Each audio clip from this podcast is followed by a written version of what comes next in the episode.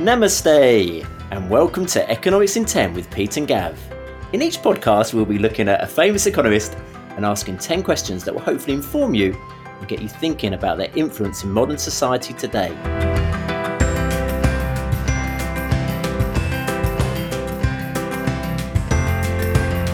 We've been looking at living economists this season, so who is it today, Pete, and why are they so influential? So, today, Gav, as you say, we're going to be looking at another living economist and another Nobel laureate, So, Amartya just, Sen. Pete, just quickly, did you not like my namaste? I did, I sort of gave a little hmm, of, of Okay, all right, thank you. whatever you want to take from it.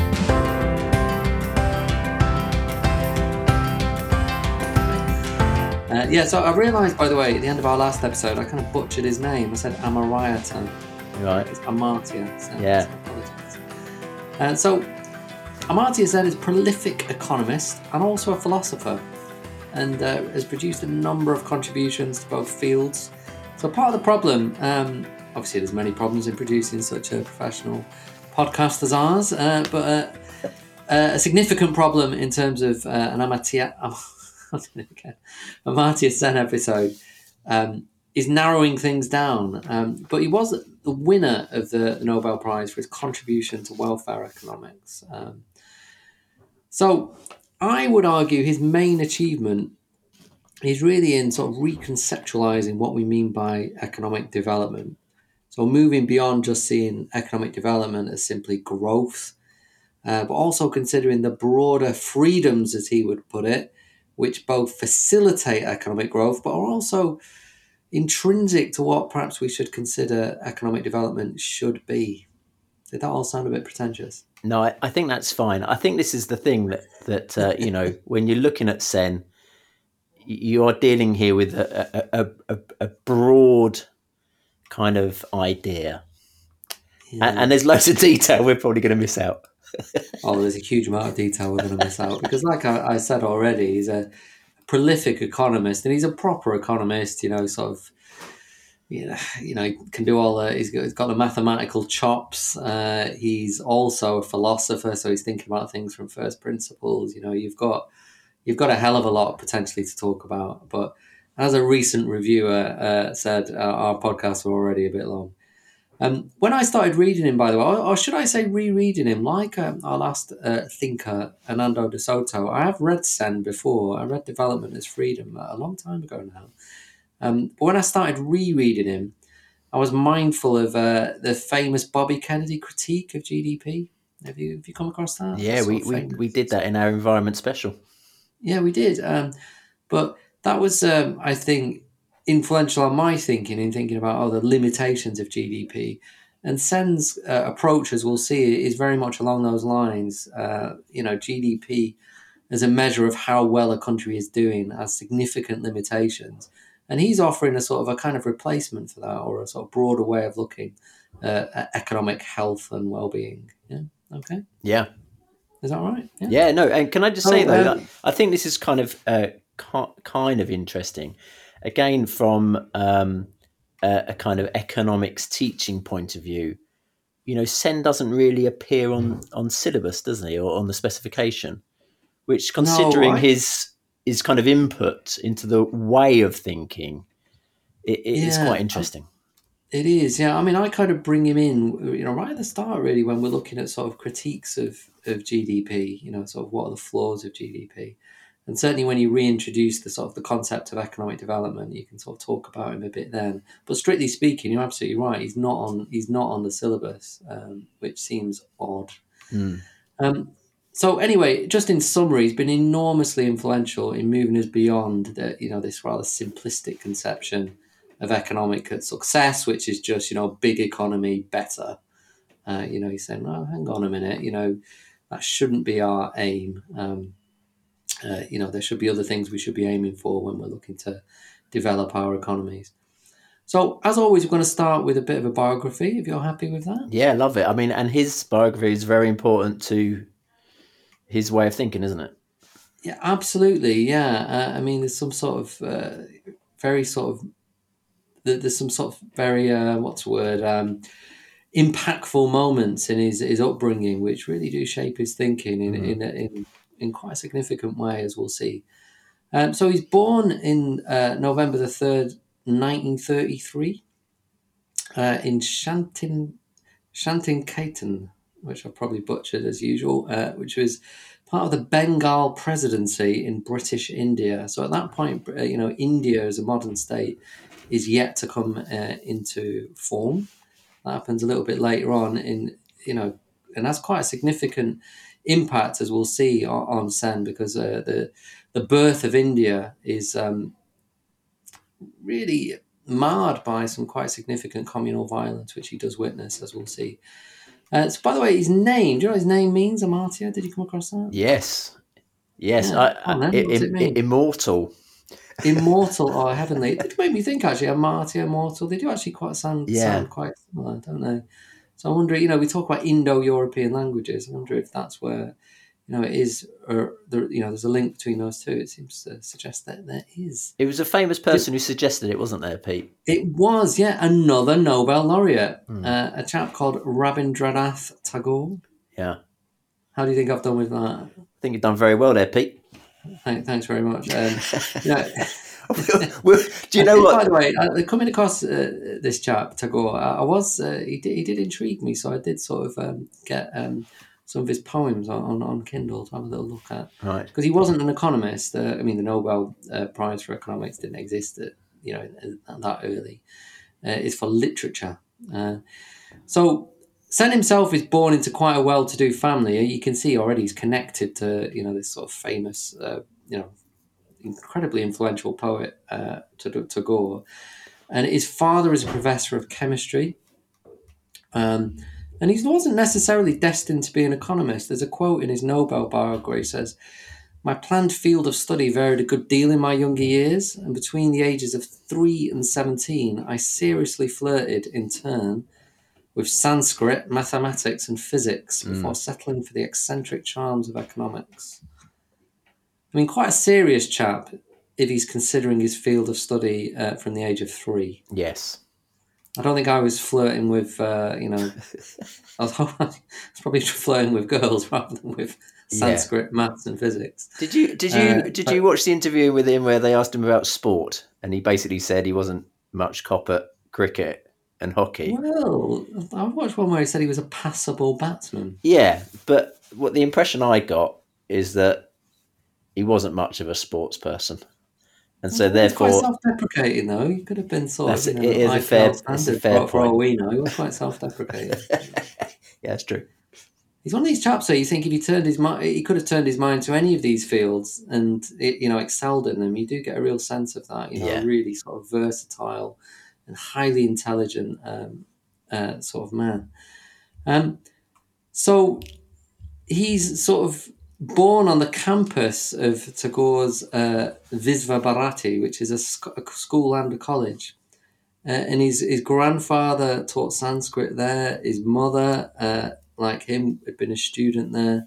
So, uh, you know, this very much sort of brought up in Tagore's ways. And it's quite an interesting school. You know, he does mention at one point that it's co educational, which at the time must have been sort of quite unusual.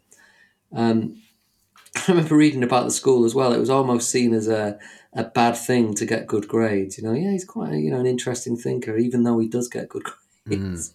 So it's almost like, and he's sort of quietly thinking, "Oh, I quite like, and I, I do get quite good grades." Yeah. But it's always more like you know, you, you, if grades are going to sort of dampen someone's curiosity, then that, that's something to be avoided, which is quite interesting, really. Yeah, it is. Yeah, I remember Um, reading that, thinking it was odd. And perhaps unusually for the time as well, the, the school's philosophy is very open to influences from around the world. And you do get a sense of that throughout Sen's life, his sort of openness to sort of different experiences and sort of different uh, sort of thoughts and so on. Um, in his sort of Nobel biography as well, he, he, Sen quotes Tagore himself, uh, you know, which gives you a sense of the sort of school and the philosophy of it. But he says, whatever we understand and enjoy in human products, they instantly become ours wherever they might have their origin, let me feel with unalloyed gladness that all the great glories of man are mine. So it's really sort of anything good from all around the world, you know, should be really enjoyed and sort of we should thrive as a result of that, Mm. which I thought was lovely. Yeah. Yeah, no, very good. Yeah. Uh, so he's sort of brought up in this, for the time, I suspect, a sort of liberal and sort of open school, but he does, in one formative moment, witness a horrific moment of communal violence. Um, and again, I'll quote quote uh, his, his own words here. He says, One afternoon in Dhaka, a man came through the gate screaming pitifully and bleeding profusely. The wounded person who had been knifed on the back was a Muslim daily labourer called Kader Mia. He'd come for some work in a neighbouring house for a tiny reward and had been knifed on the street by some communal thugs in our largely Hindu area. So can you imagine that? He's quite a sort of young, you know, he's, he's a young lad at the time, and someone comes through. Yeah. You know, he's been knifed. You know, they get him some water and so on, and he learns later that he dies in in hospital later that later Mm. that evening. I mean, it's you know, imagine sort of witnessing that as a young man.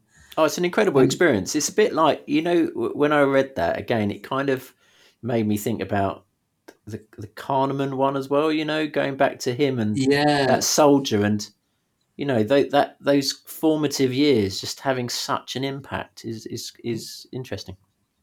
yeah, and it's you know he really remembers a lot of the detail of it. You know, the chap's name and sort of you know exactly what happened and so on. So obviously, it's left a deep impression on him. But interestingly, he does see this um, as linking to, to some of his sort of economic ideas, and um, it's like he, he talks about there's a kind of economic unfreedom at work here. In you know, this child is so poor um, that he has to uh, sort of travel to a hostile area in search of income. So almost his lack of economic freedom, um, you know, led to him making this choice, which was ultimately fatal for him. But we'll, we'll come back to that a little bit later on. By the way, I should say that you know the family has a, an association. You know, you could argue Sen is both sort of Bangladeshi and Indian in some respects because he, you know, a lot of his years are, are spent in Dhaka, which ultimately becomes part of what is modern Bangladesh. And even today, he does maintain links with sort of both countries, Bangladesh and Just India. On But on of course, when he was growing up, they would have all been part of the same sort of uh, state, as it were. yeah, that that was that was that violence linked to partition. Yes, yes. Are you about to go into that?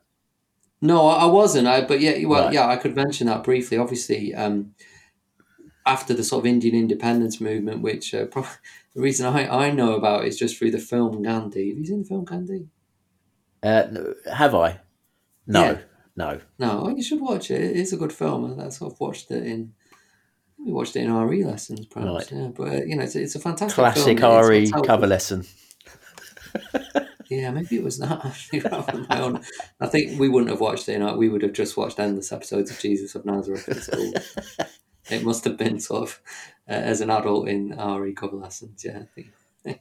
I watched one of Uh, those um, short history things, you know, those John Green films that, on YouTube about Right. partition. Because again, I, I kind of find it fascinating. Obviously, at the moment, there's this, you know, argument about um, what what history we should be treating uh, teaching in, in schools in this country Mm, and obviously about Churchill and his involvement in India and and you know the kind of atrocities there and and, and so on, and um, you know partition.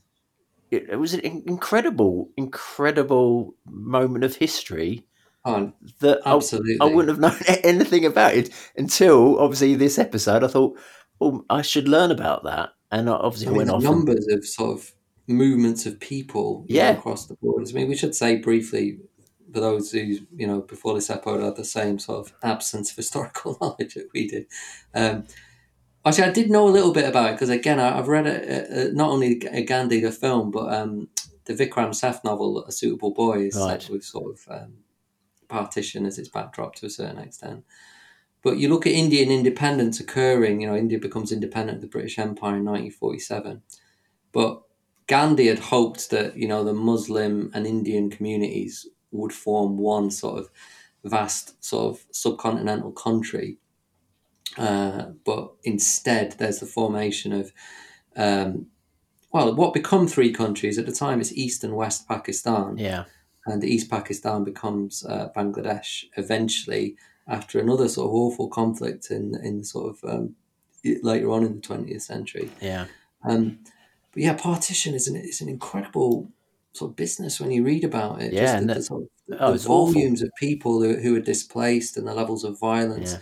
And Sen does refer to it. He says, you know, there's a brief period where there's this sort of um, almost operationalization of, um, you know, religious hatred. But then after a few years, in his view, it sort of settles down again. It's as, Yeah. if, it, it's as if it never happened. Yeah, it's. I mean, a classic d- divide and rule. You know that the Brits are so proud of.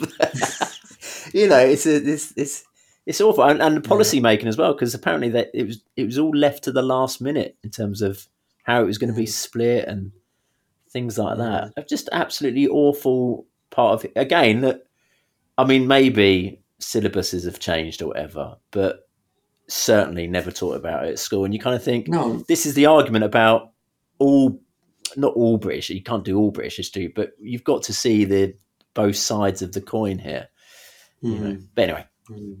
so we've gone out of order there really haven't we because obviously you said about that but previously before that situation he obviously went through the the Bengal famine didn't he Yeah, I was just going to mention that actually. Um, so he grows up in the shadow of the sort of Bengali famine. You know, there's the personal link there again, in that someone sort of wanders onto the campus who eventually realizes he's so malnourished, he's, he's become deranged. You know, um, and again, there's some sort of students on the campus sort of trying to sort of boot this guy off, and there's other people who've got this view that oh god, no, we've got to look after him.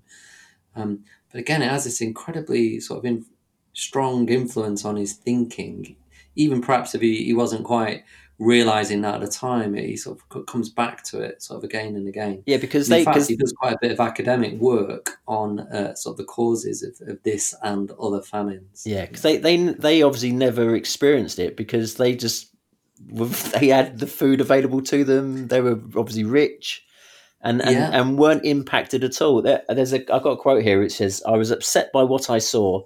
My grandfather gave me a small cigarette tin and said I could fill it with rice and give it to the starving, but only one tinful per family." Wow. So you know, again, he's right at the heart of these massive moments, isn't he? Really. Yeah. So Yeah, because that period, like if we, you know, again going back to British history, we would just think, oh, World War Two, World War Two. But you know, whilst World War Two, which is obviously this immensely important event, um, you know, India is, is, is a huge country, and you've got these two major, major sort of events taking place there, which again you could know very little of, um, unless you. Um, you know, ch- chose to sort of look out, uh, go out of your way to study sort of Indian history. Um, it did remind me a little bit. I don't know. Again, I'm sort of drawing on my sort of awful teaching of RE, uh, drawn upon for a couple of lessons. But uh, the story of the Buddha, you know, the sort of the original Buddha, Gautama Buddha, he sort of leads this fairly gilded life. His sort of parents are trying to protect him from sort of seeing any of the sort of negative aspects of life. But he sort of leaves his parents' palace and he sees a sick man, an old man, and a corpse, and it kind of shocks him into wanting to seek enlightenment. And when I was reading these sort of stories about Sen, it made me think almost he was shocked into sort of thinking, you know what, I've got to do something about um, Yeah. sort of the world's ills. yeah, yeah, I've got to try and make sense of them, and i- i- if I can, sort of have some impact on ameliorating uh, some of the world's problems. Yeah, so it just Mm. it, yeah. that's a little link there. Well, and that's definitely true, isn't it? I mean, he's hopefully he spent his whole life, you know, trying to help the poorest people in society. What got me, what made me laugh a little bit, I read a quote about how he was seen as a, um, I think it was, what was the quote? It's something like, um, oh, uh, uh, yeah, he was seen as an economist with a heart. And you Mm. just, you just think, I think that just shows something about the economics profession you know that, that, Yeah. That ultimately most economists wouldn't have a heart. They're, they're so fixated on, I don't know. it just Yeah, really made me laugh. Anyway, There is something depressing about that. yeah. He was also called, which he didn't like, uh, or has become called, and he said, "Never in India.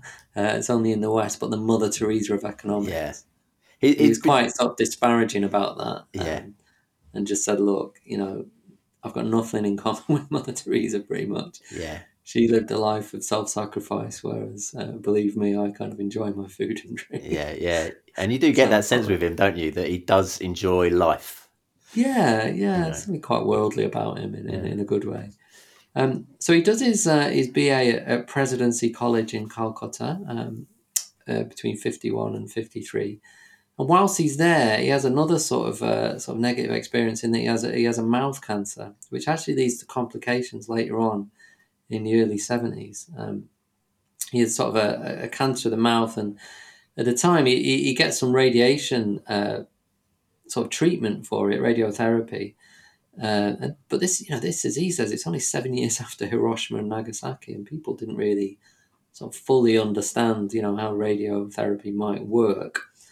So he says, you know, it did cure my cancer, but it sort of killed some bones in my palate. Mm. And so by 71, he, he has to be operated on again. And he sort of talks about that quite interestingly. Um, so after he's um, done his undergraduate, he, he does he goes over to Cambridge. He's still in his late teens, by the way. Yeah, so no, that's incredible. One degree it? under his belt. Yeah, uh, and he does another uh, BA in pure economics at, at Trinity College, yeah, which uh, he has a lifelong association with, as we'll see. By the way, while he's there, he joins. Guess what he joins? Do you know what he joins? Uh, is it the club that Keynes set up? Yes, well, Keynes didn't set it up, Oh, no, yeah. but it was the, uh, the club which Keynes was a part of, the Apostles. The Apostles, that's it. Which, if you remember from our, our Keynes episode, was a kind of secret-ish society, Yeah. which had highbrow sort of intellectual discussions, um, and Yeah. also ate sardines on toast. yeah. Which were very nice. yeah, yeah, they were nice actually. Yeah. Uh, um, by the way, whilst reading through his biography, I was struck by the range of people he knew. He just knew Yes. everyone, not just in the Yeah. economics profession. Obviously, you know, within Indian circles, he knows sort of Tagore from his upbringing. But then when he gets to Cambridge, he's mixing with, you know, the apostles. He knows E.M. Forster, yeah. who was the kind of they called the you know the the sort of graduates, if you like, of the apostles angels, and they would occasionally come back to not too often um, to sort of take part in sort of uh, meetings with the sort of undergraduate apostles. Yeah. But as he puts it, there were Soviet spies. Yeah. he said with Forster, he had good days and bad days with him. yeah, some days he was pleasant, some days not. Yeah. Which you do wonder. You think, mm, Yeah, quite quite a succinct. You, you kind of think there's probably a million stories behind that. No. quote, there? you get you, you get a sense of that with him all the time, though. That he's- Yeah. he's got loads to tell. Yeah, yeah. I bet he'd be a he'd get some great gossip out of him because, like I said, he knew everyone. Or Yeah. you know, you talk about six degrees of separation. He was definitely, uh, you know, at Cambridge with people who would have known Keynes really well. Yeah. You know, um, uh, as we'll see. So uh, as Cam- he sees Cambridge uh, at the time as less mathematical than Calcutta, where he's just come from. Um, but at this time in Cambridge, there's, there's very much an intellectual conflict taking place between sort of neoclassical economics and neo Keynesian economics. So his thesis supervisor uh, was another of our Economics in 10 alumni, Yeah. Joan Robinson.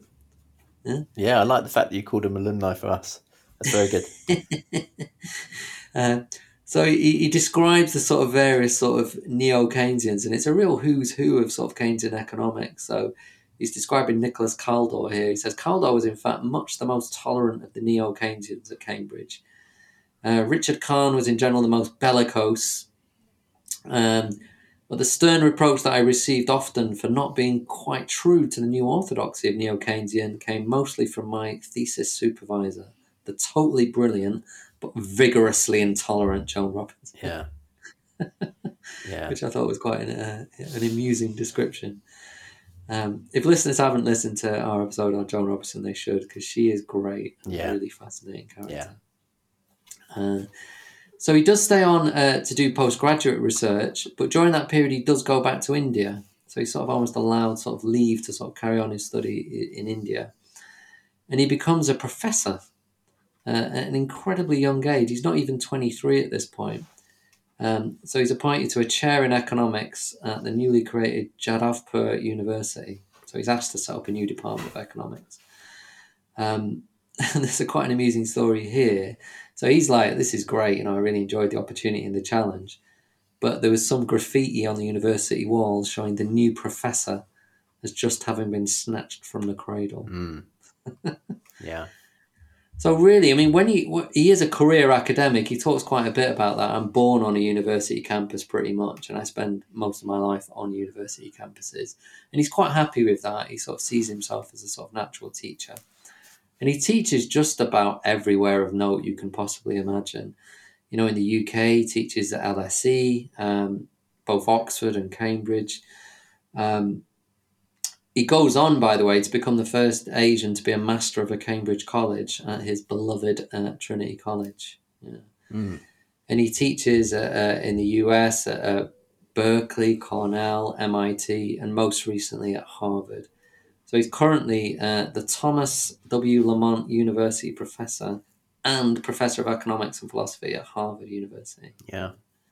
Which sounds very prestigious. Very. So we should say a little bit about his personal life because again, um, this has some influence, I think, on his thinking, particularly his views about um, sort of the importance of uh, women in, in, development.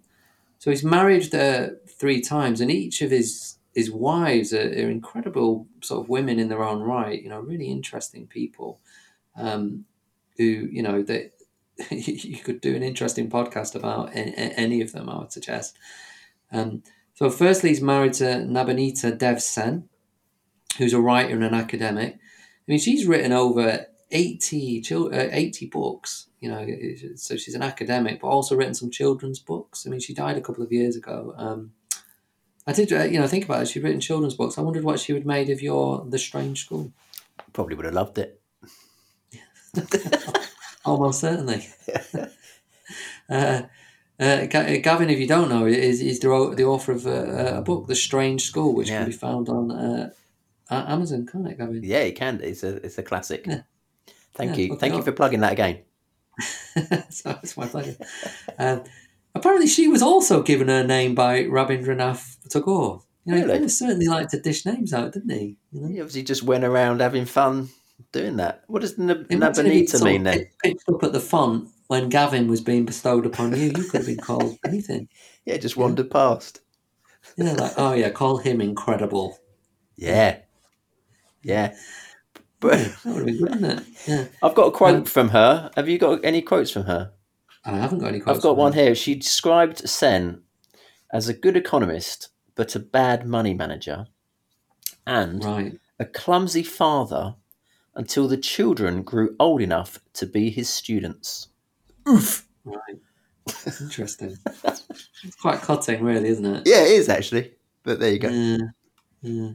So, unsurprisingly, that, that particular marriage does break down. You know, that, that quote seems to indicate why. and it's not long after the, the family moves to London to take up a post at um, LSE. Um, so they have two children together. One's a journalist and one's an actor. Uh, he's a Bollywood Bollywood actor. Actress, yeah, actually. yeah. Yeah, it's amazing, isn't it? Um, and then in the 1970s, he marries his second wife, wife Eva Colorni, who's an economist like himself, an Italian economist. She's related to another really famous economist, Alfred Hirschman, as well, who's another famous development economist. So really? He's linked with everybody, you know. Mm. And again, when I was sort of reading about Hirschman, I just sort of brief diversion. He was a, um, a translator at the Nuremberg trials. Really? God, it's like this little sort of web of links with really, really sort of fascinating people. Um, so um, from that marriage, he has a daughter who is uh, now a journalist and a son, Kabir, who's a hip hop artist. Yes. Did you know that? Well, you told me, and we'll get back to that. Mm, interestingly, because I want to come back to it too.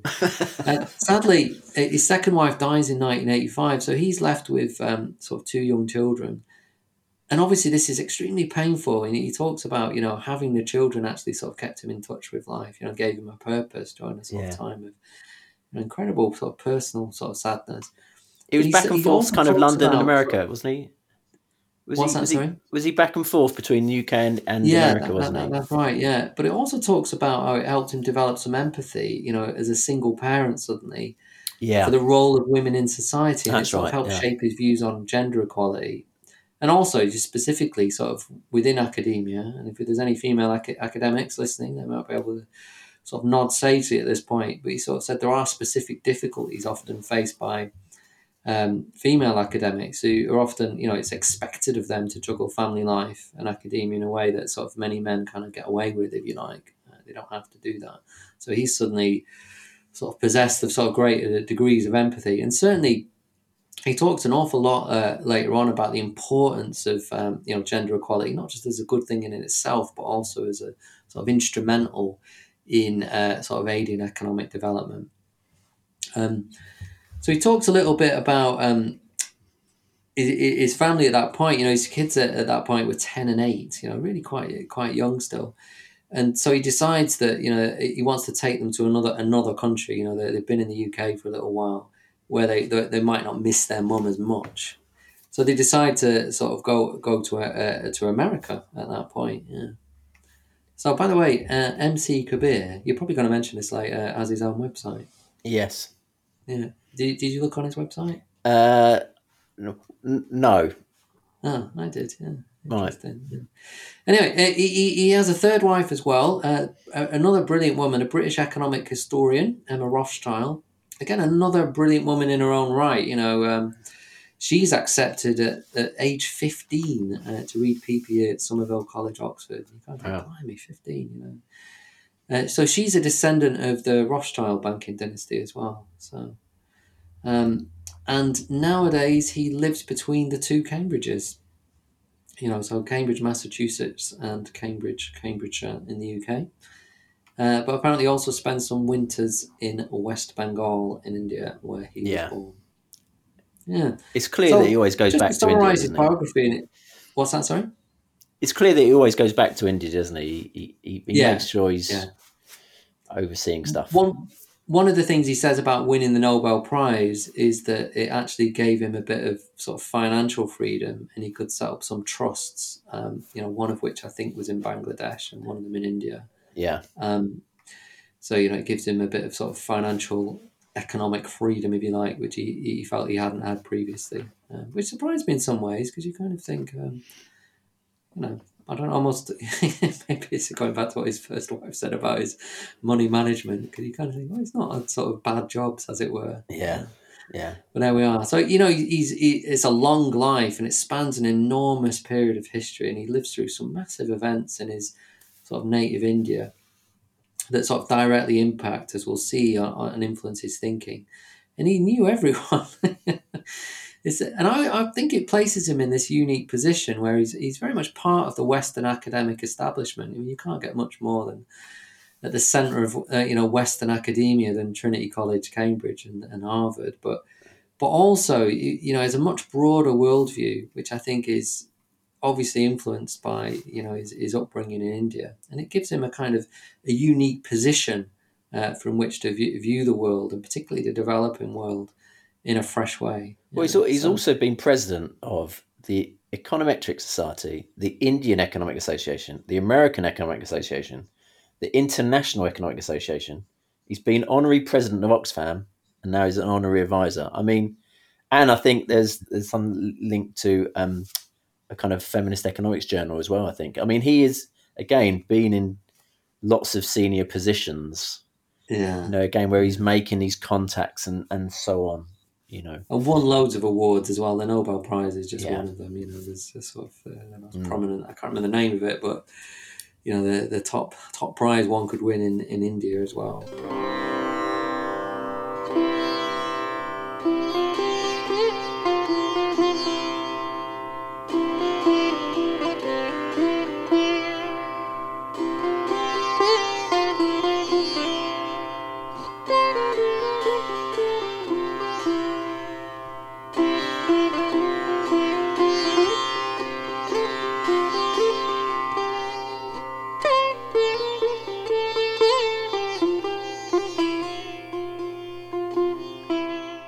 So, should we move on and look at his sort of ideas? Um, yes, let's crack on. I think I'm going to let you down this week. I, am sorry to say this, but um, I found his ideas quite difficult to convey in a simple manner, whilst not sort of completely watering them down.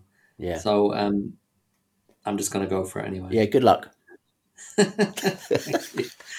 so, like I said, he's a prolific thinker, so I'm only going to focus on a few things. But one thing I did want to mention in passing, he does quite a bit of work on on famines, and again, obviously influenced by uh, you know the Bengal famine. He, he writes a lot. He does a lot of sort of academic work researching the causes of famine. Um, and some interesting findings that come of that. I mean, from his point of view, uh, the Bengal famine in particular was, was not to do with a shortage of food. It's, it's kind of an economic problem in that uh, people um, in Bengal, their nominal wages were being eroded uh, by inflation. And ultimately, that priced them out of the market. You know, mm. there was food available, but they didn't, if you like, have the economic freedom, as he would put it, uh, to purchase the necessary amount of food. Now, obviously, there is also things going on like food hoarding and so on. But if you looked at it, there wasn't actually, you know, a particularly poor harvest, or you know, in his in, in his view, uh, that or that at least was not the main cause of this. So certainly, this leads to his view, of, uh, you know, uh, later on about you know people should should have as, as, as a freedom, a sort of a guaranteed entitlement, some form of uh, safety net. There's an interesting point I wanted to make in passing as well, just about how, from his point of view, uh, you know, democracy, democracies don't have famines. So it's the idea that a free press uh, has a key role in preventing famines. You know, it's the idea that freedom in one area has an influence on uh, freedom in another area. So it feeds into this work on famines, but also is perhaps most famous work, development as freedom, as we'll see. So he makes the contrast between China and India. You know, India, since um, you know it became a democracy, in the late 1940s has not experienced any famines. Whereas China, China, you know, had, had a, you know, had a terrible famine sort of during the, the Great Leap Forward, and it's almost like it wouldn't happen in India now because the problems would be exposed, and there would also be political incentives on uh, whichever party was in power to resolve the situation as quickly as possible. So I thought that yeah. was really interesting. Well, and he links it, doesn't oh. he, to the, the Ethiopia famine, which obviously most of our kind of UK listeners will be aware of because of Live Aid and things like that. You yeah. know, and and um, you know, Band Aid, and again, that was not in a, a democracy, and he kind of pinpoints some other ones. But I mean, again, that goes kind of back, doesn't it, to British rule, you know, and, and ultimately mm. just not caring about the situation, you know, that the Indians kind of found themselves in. I mean, I I was watching. Um, this is going off the detail.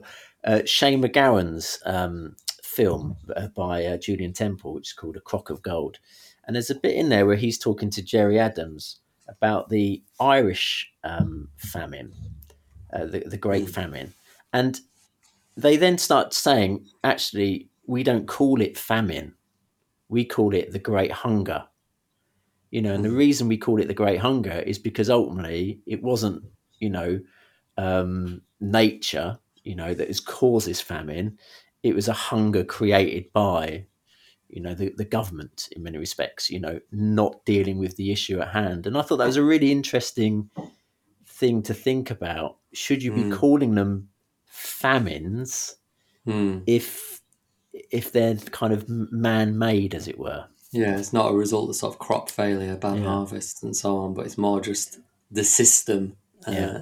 that's been created by whatever sort of state is. So have you have power. you finished there on entitlement theory? No. Oh, okay. Sorry. right. Okay.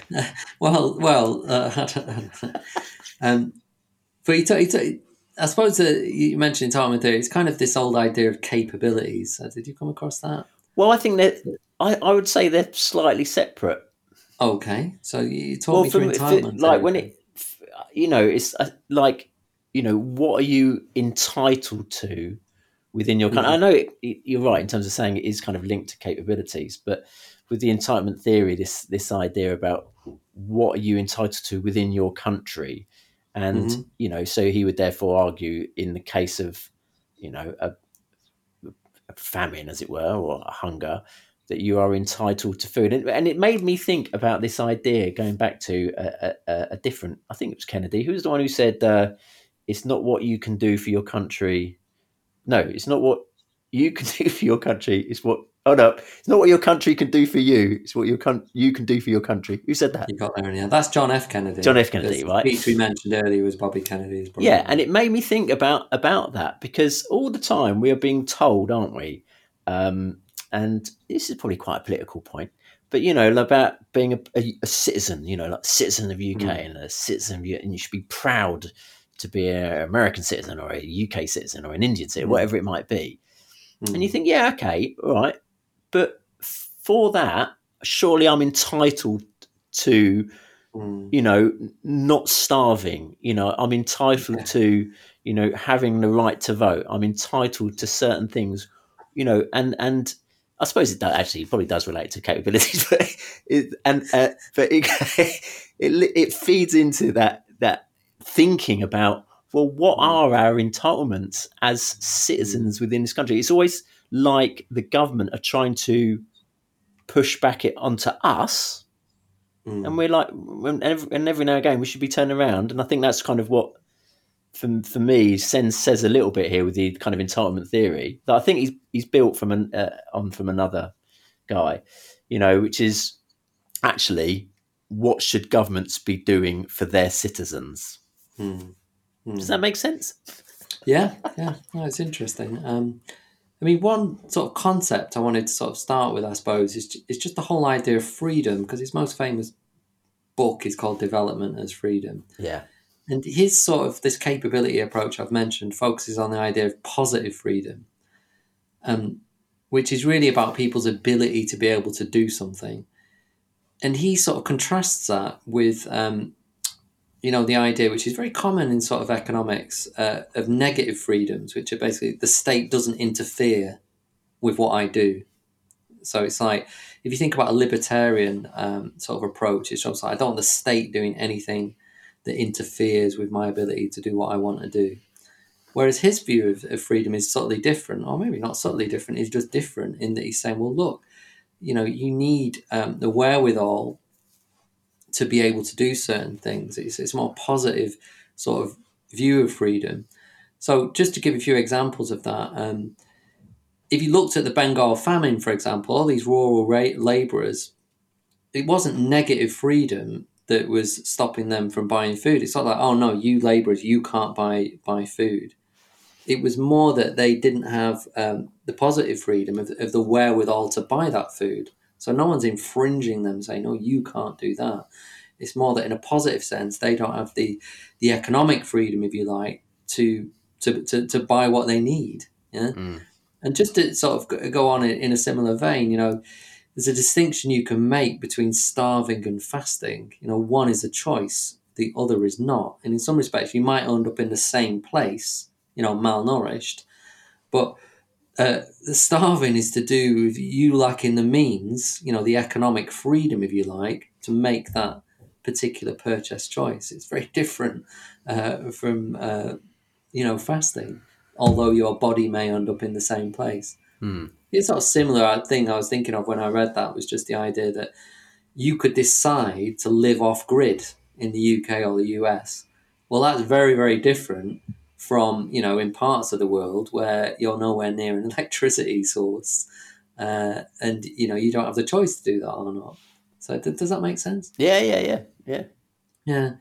So ultimately, you know, with this sort of seminal work, Development as Freedom, which I suppose is his attempt to sort of popularize his work in a sort of readable way for sort of, you know, idiots like me and you, um, it's an effort. You know, he says that development, you know, economic development should be viewed as an effort to advance the real freedoms that people enjoy. You know, it should be about enabling people to live flourishing lives rather than simply this very narrow focus on, on you know metrics such as GDP or GDP per capita. Yeah. Yeah. Does that make sense? Yeah, or, or uh, I, I was reading as well, like industrialization as another kind of aspect of, of development. So Yeah. yeah, I've got here about And- he saw poverty. It, it, it kind of it, it described it as poverty is understood as deprivation in the capability to live a good life, and development is understood as capability expansion, which I think is kind Right. of quite an interesting. Well, you're going to move on to talking about capability, aren't you? Uh, sort of, yeah. I mean, I was going to sort of carry on talking about freedom. You oh, I got yeah. about, Sorry, go on. You know, these he's very specific about the different types of freedoms that would um, lead to this flourishing, if you like. You know, so it's political freedom, which is you know people's ability to have a voice in government, and also to be able to scrutinise the authorities. Say, hello, what, what, what are you lot up to? Yeah, Which is interesting because when you think about a country like China, which in many ways we see as some kind of development powerhouse, he's sort of saying, well, actually, or you could argue in that particular sphere at least, there's a sort of limitation yeah, on people's freedom. So, you know, you could argue from a sort of Sen perspective, perhaps China, you know, there's a limit on Chinese development. I mean, certainly you've got sort of economic freedoms, you know, and that, that is obviously extremely important. And there's a an intrinsic sort of utility, uh, you know, to sort of the market, you know, the market mechanism. He's certainly not anti-market by any means, um, but he is about, you know, the market needs to serve uh, the people, if you like. You know, it, it needs to um, lead to the sort of broader flourishing. And he's, you know, he's, he's key that he's keen to say in, in, many respects it does, but it's not, uh, you know, it's not the be all and end all. And obviously, as well, there's social opportunities like uh, access to better healthcare or education. And again, those are important in themselves. They allow people to live better lives. It's not just about their instrumental importance in bringing about sort of greater levels of economic growth, you know, and it is sort of, you know, A level economics terms, shifting the AS, AS curve to the right and all that kind of stuff. These things are good in themselves. They allow people to live uh, better lives. Um, and also you've got transparency guarantees you know this idea that you know people um, there's a, there's a degree of trust at, at work you know both uh, you know in terms of you know transactions interactions but also with the state and lastly you've got protective sort of security and this is the idea that you know the, the freedom to have a kind of safety net so people um, don't live sort of lives of terrible misery you know yeah. so, in some respects, before Sen comes along, these things are sort of viewed as the ends of development. Oh, eventually, as a country, you might get to the point where all these freedoms are met. And he's like, well, no, th- these are these are, are, something you do as the means as well as the ends. You know, Yeah. they're not. You can't sort of see them as luxuries that eventually you'll be able to afford. They're important in themselves, and they help contribute to the sort of economic outcomes you want to do. So in some respects, it's, it's, there's an interdependence between them. They are the ends, they are the means of development, and they're all interconnected as well. If you think about any of those freedoms I just I just mentioned, from his point of view, they are all in, interconnected. There's an obvious one where you think that um, social opportunities like education and health help support sort of economic uh, sort of freedoms, but also if people are educated sufficiently, they'll be able to engage more with the political process. So all of these things are interconnected in helping to sort of bring about a sort of more flourishing life. Yeah, does that make sense? Yeah, yeah, yeah. I was going to go just to go back to that thing about you know being you know not pro market, but you know has no problem with the market. Uh, there was a, a really interesting um, interview I watched with him and um, Ostrom, where Mm. they're discussing the kind of market, and it, it was it was fascinating because he was saying about how um, you know economics is is a world of strong, silent men being observed uh, to reveal their preferences in the market economy. And so, you know, it's kind of obviously fine with like the market, but also just appreciating that sometimes just observing what people say that they kind of prefer through the market mechanism is not always the best. And that, you know, to, to link in Ostrom's work, because there was kind of Mhm. quite a big crossover, that conversation is left out of that in terms of saying, well, yeah, I've, I've observed your preference, but ultimately you might want something different, and maybe we're not offering whatever is different. And so, you know, there's that, there is that kind of issue about trying to talk through, um, you know, problems that people are faced with within within an economic situation. We'll, we'll Mm. get onto that though a little bit with um, uh, his his thoughts on democracy. I hope. Well, I think we're going to have to limit what we talk about. So I'm just going to Oh, talk about a couple okay. more things, and then you can sort of uh, fire away with other ideas that you think are interesting. I just wanted to mention in passing something I thought really interesting. Um, just he talks about health and education being you know good in themselves, but interestingly, He says a lot of Asian economies went really big on education and health before that you know their economies had really taken off. You know, it's the idea that you could wait till you've become a sort of you know an economic powerhouse and then get really good education and health. But countries like Japan, Singapore, they went really big on that. You know, even before they could afford good education and healthcare systems, they just really went for it. And later on, that did have a sort of an instrumental impact on sort of rapid growth. But they, they went for it even before they could afford it. It's not like it's some endpoint luxury after you've sort of got enough um, sort of material means through economic growth. Interesting as well, which I didn't really think about. He, he points out that China had better growth rates than India and developed more rapidly, you know, after it opened up, in part because it had better education and healthcare systems mm. even before it sort of decided to open up to sort of the market, as it were. But in summary, all these different freedoms are the aims of development, they're also very much interconnected. The other idea I wanted to talk about, and then I'll sort of hand over to you for other things you might want to talk about, is just his contribution to the development of the Human Development Index. Because this is something that sort of as sort of A level high school students uh, we look at. He didn't really develop the, the broad detail of this. It was another economist, a, a colleague of his called Mahmoud uh, ul Haq. Uh, but they it's a reflection of Sen's ideas that GDP is a very narrow metric. And if we're going to measure and compare the, the health of different economies, if you like, then these metrics should consider sort of broader areas of, of sort of human self realization, if you like. Um, so you're, you're familiar with the HDI, of course. It, it's an index which initially. Uh, I think uh, Sen and uh, ul Haq kind of worked on this idea of what you know what kind of things uh, should the the UN report on as part of its development program. And I think Mahbub, Mahbub did a lot of the technical stuff on this, but they did work together in developing a sort of a broad approach, uh, and apparently they really enjoyed working together as well. Um, but just to talk about what the HDI is, I mean, it has changed a little bit but it has sort of three elements. So rather than just sort of, oh, let's look at GDP, uh, the Human Development Index includes life expectancy at birth, uh, you know, which is a measure of a long and healthy life.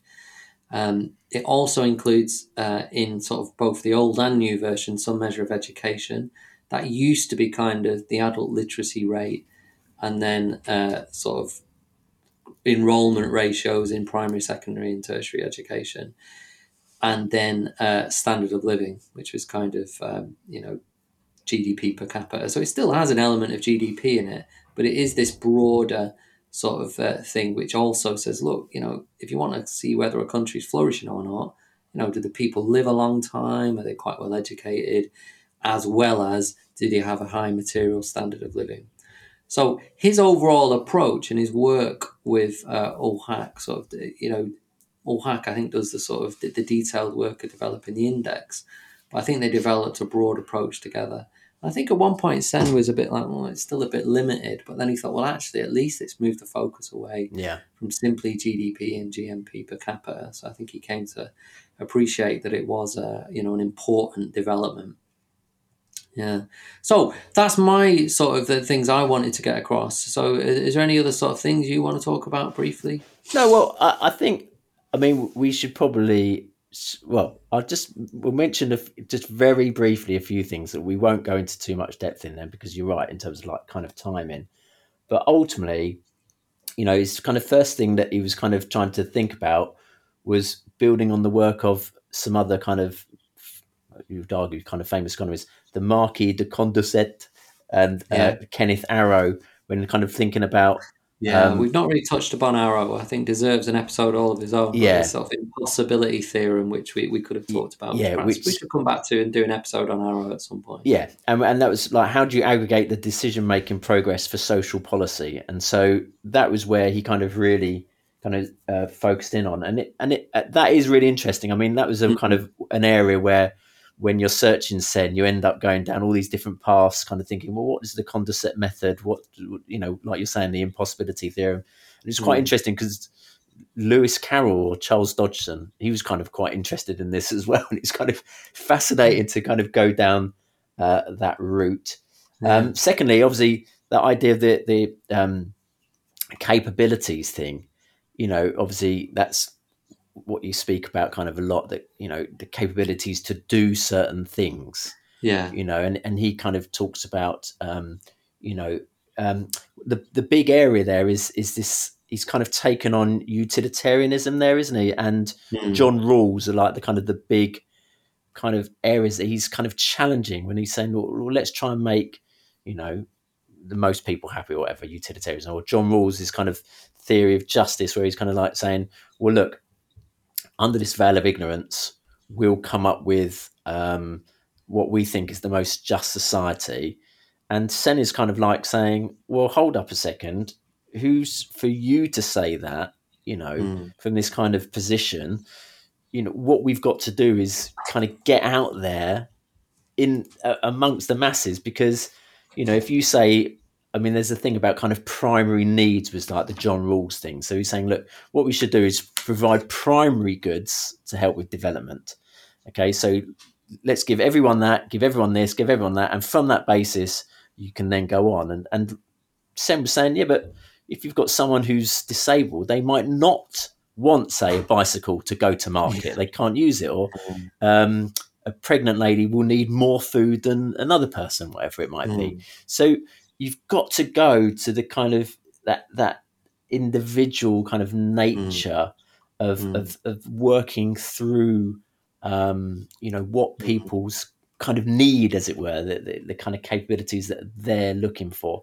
And one final thing is that across all of this, you know, is like you already kind of mentioned this belief in democracy Mm. and you know he was a real scholar of um, Smith and Marx, wasn't he? And yeah, and very a- much so. and there's a, there's a thing with um, democracy is kind of quite interesting because he's a massive believer in public reasoning. So this Mm. idea that you, you've just got to get lots of people discussing things, you know, Yeah, and then think of things uh, like what? What? Do you, oh God, I've forgotten the name for them now. Where you get a, a load of people together and you know to discuss a particular issue. Um, oh, crap, what are they called? what is it, citizen assemblies? Citizen assembly. Is it? Is it that? Yeah. So Yeah, like you know, I kind of think I, I suspect he'd love that idea. Well, I, I was interested because there was a great interview with him and Will Hutton, and, and you kind of think that he would kind of be for maybe the Brexit uh, referendum because you think, oh well, Mm. that's kind of what you want. You want that public reasoning, everyone's chatting about it, and then you're making Mm. the decisions. But he kind of basically says, well, this is what you talk about in terms of um, freedom and the free press.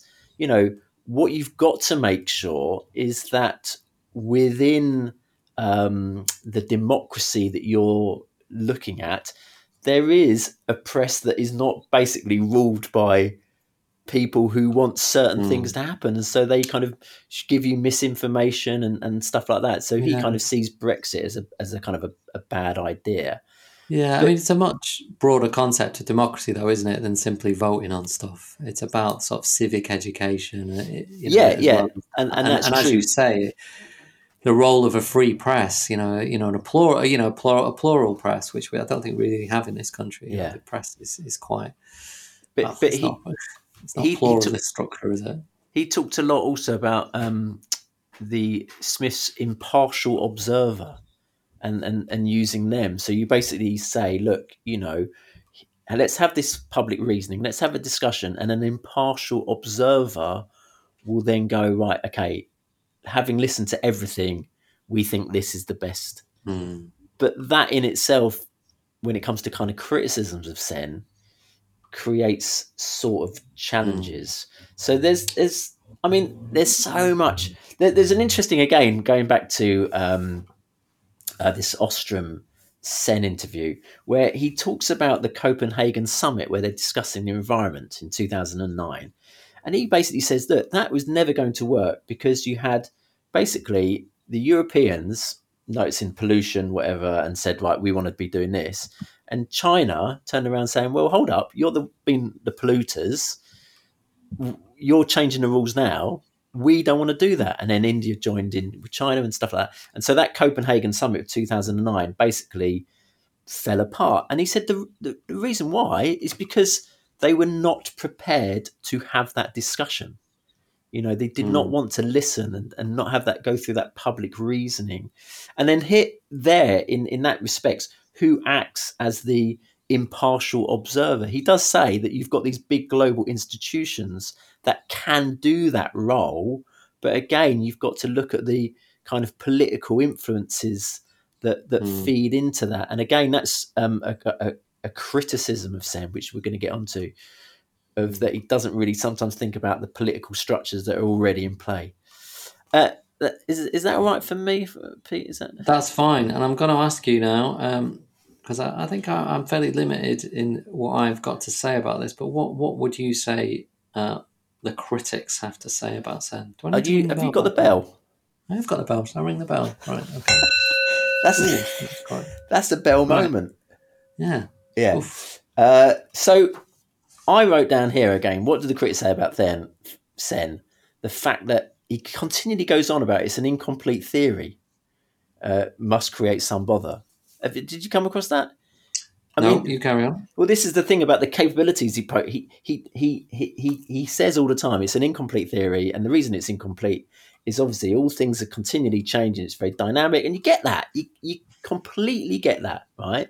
Mm. Okay, and um, he doesn't want to write, say, a capabilities list. Now, um, there is um, someone called Martha Nussbaum who's kind of taken up the challenge now of capability, who has written a list. You know, being able to live to the end of a human life of normal length, mm. being able to have good health, adequate nutrition, mm-hmm. being able to avoid unnecessary and non-beneficial pain, uh, being able to use the senses, imagine, think, and reason, being able to have attachments to things and persons outside ourselves, being able to form a conception of the good, being able to live for other, you know, and so so on, and gets into the environment as well. So Martha Nussbaum has kind of really taken that on, and, and um, you know, he kind of and he he's he he doesn't really want to to do that, and this is the th- when I was reading him all the time, I was thinking you just think his policies are sort of unworkable.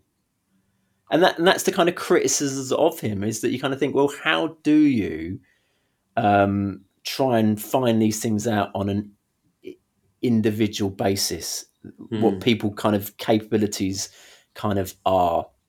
You know, again, the the criticisms of when he talks about the importance of democracy, when he, he then doesn't really challenge this notion of well, what do you do when you've got the kind of press as it is. What happens mm. when you've got, you know, he he wants an impartial observer, but then then you kind of go into the idea of technocrats, and then technocrats mm. themselves are undemocratic, aren't they?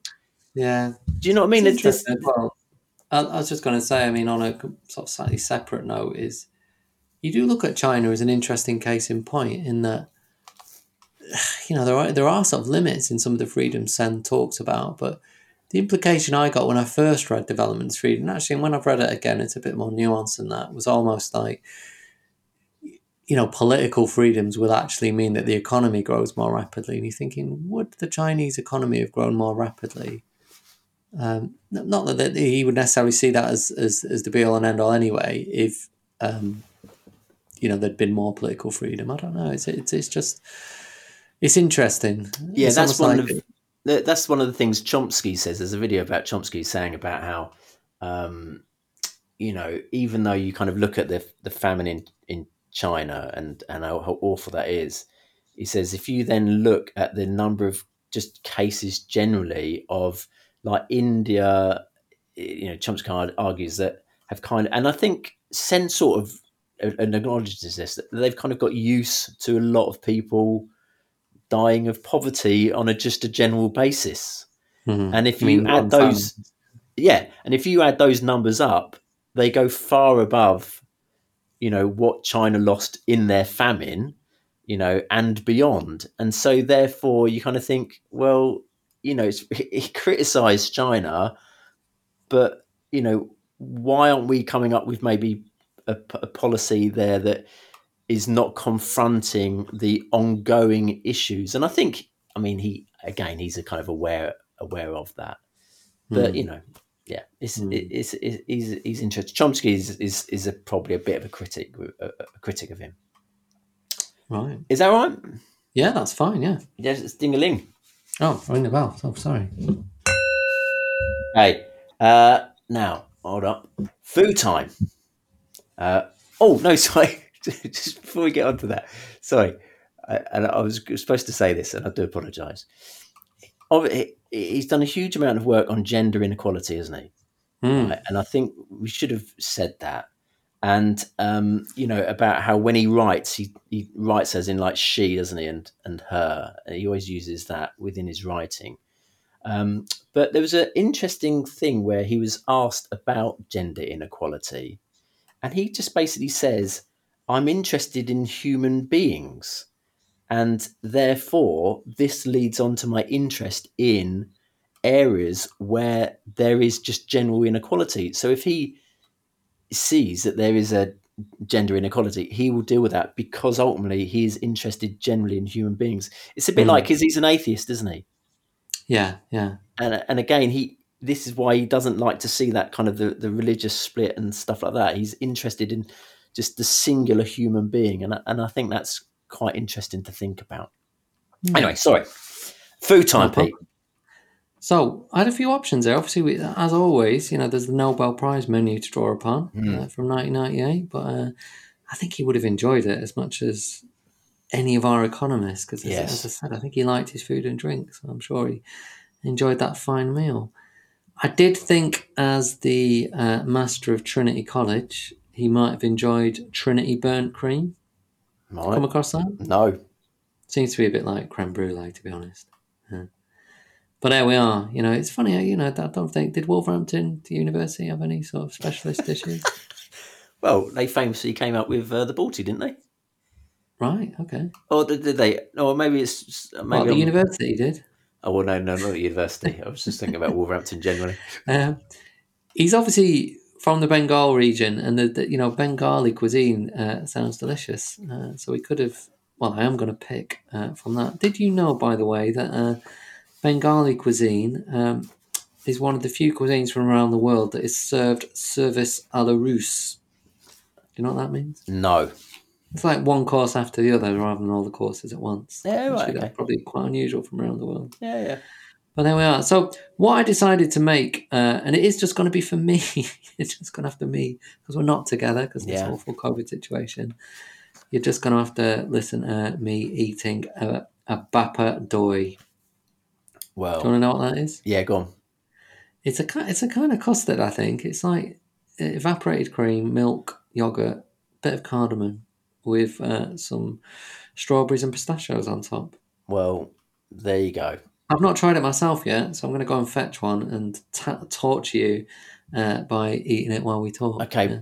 I, I can I just say though, did you know that he had a, a, a dessert named after him? I did not know that. No, oh my did. god! Yeah, it's a, it's called the Nobel Amartya, and it's a basically a, a dessert with crushed lentils. Apparently, big in South India. Wow. Yeah. I've let you down here. It's all right. Anyway, I'm going to go and get my bapadoi. Back in a minute. Okay, right, back so in I'm room. back with my bapadoi. Just had some feedback from my wife who says it's okay. Which, Given a very polite person, it could be disgusting. Yeah, Um, I'm thinking that now. I'm going to have a little bit. I'm to tuck in. Okay. And and I hope I don't get too jealous here. What's it like, Pete? it's an interesting taste. That- Does that mean it's not very nice? Um, Well, look, you- like. I tell you what, you you you carry on eating that. Let's go quiz time, Oh, yeah. I'm Okay. not sure about it. and you tell us at the end, Pete. Once it's lingered around your senses as well a little bit, you know. Yeah. I'm glad I brought Uh, a glass of water with me. It's no, uh, it's, I'm sure it's what I've done with the recipe rather than the recipe. right. Okay, right. Carry Okay, on. here Quiz we time. go. Quiz time.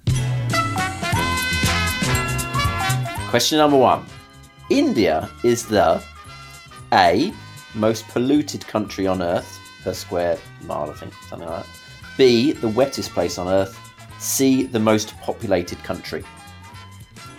Mm, well, it's not the most populated because that's China. Um, I'm going to say the most polluted. No, it is the B, wettest place on Earth. Mm. Is in India. In fact, you should have known that because that was part of my chili question last time. Oh, Yeah. There you go. that was retrieval learning, as it's known in the trade, uh, and you failed. In Rajasthan, there is A. A. Temple of Rats. B. Temple of Cows. C. Temple of Mongoose. Temple of Cows. It's the Temple of Rats. Oh, God.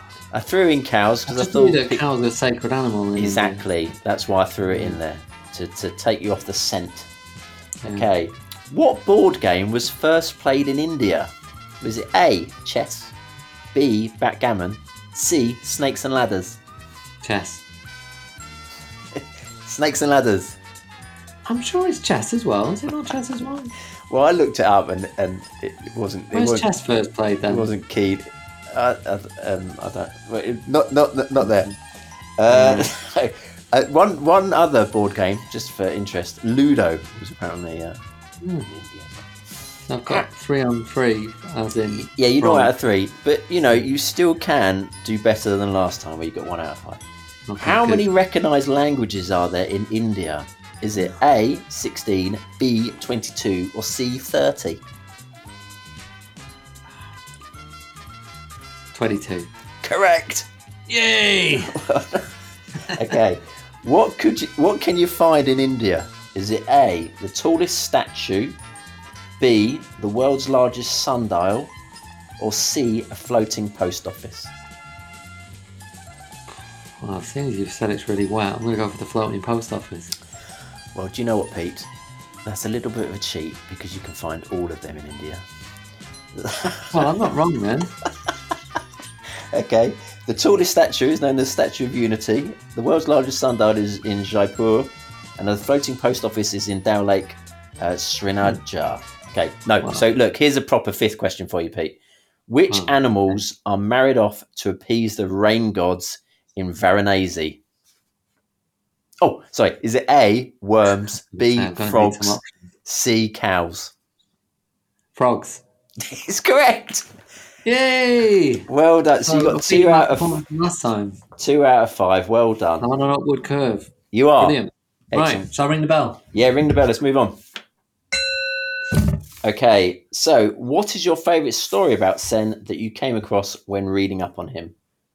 Uh, right, I've got a couple, uh, so you can decide which is the. Uh, and there was quite a few funny stories, but one of them was when he was with his first wife, who's a, you know a very sort of prestigious academic and writer, and some poet turns up, uh, and she's out, and uh, he, he says, "Oh, I wanted to read them to um, you know to her to get a critical judgment," uh, and then uh, so that she's the bloke says, "All right, well, I'll read them to you instead." And so Sen's trying to get out of it and says, "Oh, no, I've, I've not really got the literary sophistication." And the poet says, "No, that's fine. I want to know what the common man would react to my yeah, uh, yeah, it's a good story. so he said, "The common man, I am proud to say, reacted with appropriate dignity and self-control, which I quite like." Yeah, it's a good story. Um, but I think my favourite story is actually, I think I've mentioned, you know, there's a lot of sort of internal politics uh, uh, at Cambridge when he's there. And, you know, there's people from quite sort of different backgrounds and so on. Um, but then there's this chap, I think it's Maurice Dobb, is, is going to join Trinity College on the inv- invitation of uh, this other chap, Robertson. And Robertson says, "Yeah, I'd, I'd love to teach at Trinity." And then Dobb says, uh, uh, "Sorry, uh, Dobb says, yeah, I'd love to teach at, at Trinity." But then later on, he says, "Look, I need to give you the full facts." So he said, "Look, I should have told you I am a member of the Communist Party. Um, if you don't want me to teach, um, I, I completely understand. You know, if you don't, don't think that's appropriate for Trinity." So he sends him a one-liner reply. He says, "Dear Dobb, so long as you give us a fortnight's notice before blowing up the chapel, it will be all right." yeah, it's a I find one. quite a lovely story. It's quite an Yeah. English story, isn't it? No, it's, yeah. I've got one. Yeah. Oh, go on. Oh, me. Yeah, I know. wasn't expecting that. Right. I know, incredible. Um, apparently, when he won the- Nobel Prize, obviously people flocked to him when when he was in India. Um, you know, and like I said, he, the, a dessert was named after him. Anyway, there was one instant where um, you know, a person comes up to him and says, you know, basically um, thrust a pen in his hand, right, during a walkabout. And uh, Sen said, "Where is the book?" Yeah, and you know, looking for something to sign. And the man said, "I do not want your autograph, sir. Just touch the pen and bless it, and I am sure my son will pass his exam." Wow. There you go. And I, it was quite. He's, he's, you know, I, quite like that story. I don't know why. um, uh, let's go for your the second one. I think. We'll go Yeah. Okay, ring the bell, Pete. Oh, right. Okay, we're trying to appeal to the younger demographic and all the geeks out there. And obviously, as we always say, we mean that in the nicest way. Uh, if Sen was a character in the Marvel universe or Star Wars, who would he be and why? Well, I'm hoping you perform better than last time because you performed miserably well. Yeah, I know. Yeah. Uh, so, right. So, Star Wars first for me. I'm going with The Mandalorian. Right. So, you're going to have to bear with me here. But I was just taken with Sen's description about becoming a single parent and how he had to sort of take on this more traditionally nurturing role. And it reminded me a bit of The Mandalorian's relationship with the child. Right. Okay. What do you think? Yeah. Uh, yeah. That, that's fine. I've got. I've, I've got one. Okay. Go on. Um, apparently, in the 1980s, uh, a seminar was held regularly in the wood panelled old library at All Souls College in Oxford. Yeah. Uh, where, Yeah. where did your beautiful wife go? In Uh, University College. Oh, okay. Anyway, um, it was known informally, yeah, this seminar as Star Wars. Right? Yeah. And it was four philosophers Derek Parfit, Ronald Dworkin, uh, Jerry Cohen, and our man, Amartya Sen. Great. Anyway, I was thinking that's quite interesting. Star Wars. Yeah. Yeah. It's kind of like a Jedi High Council. Right. And then I thought, right, he's going to be a member of the Jedi High Council. But we've obviously used up Yo- Yoda Yeah. and Obi Wan or whatever. And I think we've even used Mace Windu. So I'm left with Ki-Adi-Mundi. What does he look like? Is he He's the blue dude? He's got a very tall head. Yeah. Is he blue? No, I don't. No, he's not blue. Has he got like a kind of very tall head and like a- like hair descending from the back of that? He's just got a very long head. That's the best way I can describe it, Pete. Yeah, okay. But um, I'll look it up. we'll go for your Mandalorian. It's more up to date. Yeah, I've got a Marvel one as well. Yeah, go on then. Uh, I thought Hank McCoy, aka the Beast, he's just sort of proficient in a number of fields, speaks a number of languages, bit of a genius. Yes. Uh, Well, he is I- blue though. I Yeah, I looked up most intelligent Marvel figures uh, characters. I think Hank McCoy is there. Yeah, no, he was. He was in it. Uh, but they had as number one, who I chose, uh, Reed Richards, Yeah. uh, because apparently Oh, he looks at the bigger yeah. picture. He's got quite a few doctorates. Um, yeah. Now, did you know though, Pete? Um, little fascinating fact for you. Okay, um, Stan Lee did co-create an Indian superhero. No, did Yeah. he? Yeah, in 2011, Chakra the Invincible made his Hmm. debut in a comic book. Yeah, the story had a touch of Spider Man and an Iron Man with a Desi twist. Oh, Desi twist. Right. As Chakra was a teenage tech genius nu- named Raju Rai, who inadvertently activated a blue jumpsuit that unleashed the chakras energy centers in his body. The suit gave him special powers to keep Mumbai safe. Wow. So there you I'll go. look out for that. There you go. Hmm. Uh, well, either of one, I think they're fine. I think we look. We've done better than last time, haven't we? We have. Ring the bell. Great. So, what books would you recommend if people wanted to learn more about Sen or some of his ideas? Well, perennial theme. We like people to read their uh, work in the original. Development as Freedom is readable. He's got quite a dense style. He's not as easy to read, for example, as Hernando de Soto. It's just, it's well, you know, it's a very lo- logical. You know, it's quite, yeah, quite a dense style. But you know, if you're prepared to persevere with it, I think there's a lot in it.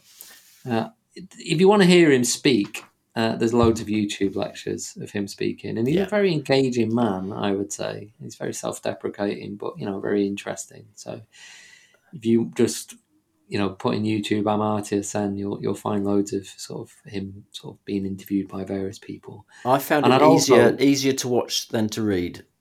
Yeah, very possibly actually. Um, but also, uh, I, I always recommend these because I think they're really interesting. I think his is particularly good. Whenever someone rings a Nobel, uh, wins a Nobel Prize, they have to write a sort of uh, a little brief biography of themselves, and I think his is excellent and really interesting. Sort of covers his ideas and his life probably more effectively than, than we have. Yeah. so, what about you? Uh, well, I've just got a few. I've, I mean, uh, we've talked about this before. The economics book by DK, which is the publishers, it's got loads of different things about the big ideas in economics. Um, sometimes it's good, sometimes it's bad, and and and funnily enough, for Sen, it was actually quite good. So um, Niall Kishtainy, you bought me that book, A Little History of Yeah, Economics, had a lovely Really good book. chapter on um, on uh, Amartya. And um, I went out and bought uh, a book by Lawrence Hamilton, uh, which is a, a series of books called Key Contemporary Thinkers, and his book is on Amartya Sen, and it's kind of like a summary of his ideas. So that that's very good. Can I just say we we have um, someone that we follow online um, called uh, Valentina Erasmo, who is Yeah. a PhD in ethics and economics and history of economic thought, and she's really big on Sen. So I mean, if you you know want to look at some ideas, she is someone that you might want to follow and she's very nice in terms of answering questions and things like that. So Valentina Erasmo, okay, Great, uh, there you go. All right, fantastic. I'll ring the bell. yeah, Oh, okay, okay. You have got better. uh, Yeah. If Sen was a boxer, what do you think his walk-on music would be and why? Right, I've got a few ideas. Yeah, Uh, quick. The World is Changing by Arrested Development. yeah. You like Arrested Development? I love Arrested a Development. link there. And I did think, you know, a bit of West meets India. How about Ravi Shankar and Philip Glass collaboration? I'm not sure either of them is great sort of sort of boxing music though. No, Um, A.R. Rachman or Rachman uh, did the the famous tune from uh, Slumdog Millionaire, Jai Ho. I think that'd Oh, be really yeah. good. Jai Ho. Um, yeah, That's the one, yeah. Which That's apparently in translation, I read two different translations. One of which it means hail, salute, yeah, but the other one is victory to thee. Yeah. that's, that's quite different translations, really. But yeah, victory to thee, you know, great, sort of boxing sort of anthem. yeah. It's a good tune. Uh, and then by the same artist, they are rap- there's one called Kaiser Mu- Mudier Tum. I have no idea if I pronounce that, but I quite like the start of that. It sounded a bit like "Won't Get Fooled Again" by the Who. So I think he's he's quite a sort of funky artist actually. right. Okay. Yeah. And good. lastly, Kabir Sen, yep, yep, yep. MC MC Kabir. Yeah, Am- Amartya's own son. Wouldn't he? Wouldn't he? He'd love to come on to some rap music by Yeah. his own son. surely. To be honest, Pete, when you told me that his son was a rapper, I stopped looking. I, I just I just watched a load of his videos, and I, do you know what? I really enjoyed his music. Like genuinely, he's got a lovely. Like I used to kind of like acid jazz when I was at university, and he's got a really kind of laid back rap style and yeah, I think ultimately he should be rapping as his dad enters the ring. yeah, My one that I chose was a song called Jibber Jabber. Right. Yeah, because it has a line in it where it says, Everyone here has a right to eat. Right. And what I quite like that- as well, it's got a call back and response. So let's try this, Pete. Ready? Yeah, okay. okay. When I say jibber, you say jabber. Jibber. Jabba. Jibber. Jabba. When I say pitter, you say petter. Pitter. Pata. Pitter. Pata. Yeah. Okay. Yeah. It works a treat, doesn't it? People, people could be chanting this along at home, you know. Yeah, no, exactly. I hope they all joined in there. Yeah. Um, right. Can I just say, I think MC Kabir is a is a Arsenal fan. Was he? Yeah. I Yeah. To be honest, he would have. He would have been in London uh, in his sort of formative years when Sen was at, um, you know, what do you call it, uh, LSE. Yeah, I was I was watching one of his videos, and he had a Gooner uh, uh, woolly hat on. Oh, there So there you go. Right, okay, let's ring the bell. Hmm. Okay, we, we've gone for, by the way, MC Kabir, haven't we? Right, Poetry Yeah. Corner. Right. Sorry, I've just got to find my first line, which you sent me. Right. Are we ready? Yeah, Who is the somebody, everybody, nobody that had an impact on social choice theory? That, my friend, is Amartya Sen, born in India way back when the English controlled through divide and rule, and a famine came to Great Bengal. He would remember those days of malnutrition and religious violence that came from partition in his work that won him the Nobel Prize that tried to make sure that no one dies. He showed how famines were about distribution and that good democracy was part of the solution. Sen looked at entitlements and ease of access to goods and services that brought progress. Famines were man made, not weather related, and good governance was key that he illustrated. He then turned his mind to welfare economics and added the capability-to approach into the mix. Were people free to make their own choices? Did economists listen enough to individual voices? Why should the focus be all about income when that was just part of a much larger sum? His inspiring ideas are the reason why we now have a measurement called HDI. B accepts his theories are incomplete and they don't offer policies that are simple and neat. For example, should there be a capability list to help government decisions or at least assist? He's been described as the economist with a heart, and that ultimately seems a good place to start. Yeah. I like that kind of. As you say, it got better as it went on. Thanks. Right, Okay, ring the ring the bell. bell. Okay, now what? Uh, oh yeah, do we like him? Will we have a beer with him? Oh yeah, definitely. Yeah. He's a a really engaging sort of person. I think. I think we'd really like him. We, I've got a few ideas about what we could do together. Love it. Um, apparently, he liked to go for a bike ride, particularly when he went back for winters in India. So we could go back, back for a bike ride with him. His bike is in the Nobel Prize Museum, apparently. No way. What Yeah. about his cricket bat? No, no, but I just read we that the other day. some cricket nets, and uh, you know, we turn out he's sort of passable batsman. I think that's him being self-deprecating. I Yeah. reckon he just cart us around the place. Yeah, Um, but we could go to the theatre. Apparently, he likes the theatre. He loves Shakespeare and George Bernard Shaw. Maybe we Nice. could go to the Globe. Yeah. lovely. We've been to the Globe before. I'm sure he'd like that. Apparently, he loves Shakespeare, though not Othello. Too simple. Mm. Yeah. Too simple. Wow. But he, yeah, but he liked his wine and food. As we said, he used that to dismiss this sort of Mother Teresa comparison. So we could do some fine dining. And apparently, also loves arguing. That's how he relaxes. So um, I suspect we wouldn't be arguing with him intellectually because we'd be mentally inferior. But maybe we could have an argument about the bill. Yeah, We I could be like, no, I- no, Amartya, you had three glasses of Chablis. I we only had two. I think he'd like the fact that we've done, um, you know, like a Smith and a Marks, you know, and a Robinson podcast. I think he'd appreciate that. Yeah, of course he would. Yeah. So I think we'd have a great old time. Great. So I ring the bell? Yeah. I've just realised I've been using the wrong end of the stick, but there we go. okay. Oh, there we go. So who is it next time, or what's happening next? I think we've got a couple of specials lined up, but I'm not going to say what. Uh, Okay. I I think our next economist, an air of though, mystery. You might, you might disagree with me here. We might do um, Muhammad Yunus. Yeah.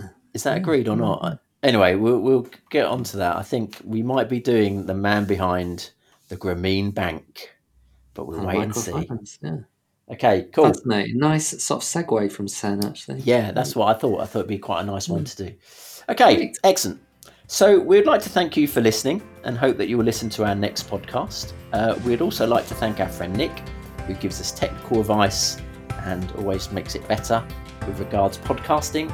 And remember to follow us on Twitter and Instagram at Economics in 10, or you can contact us by email at economicsin10 at gmail.com. We are always delighted to receive correspondence.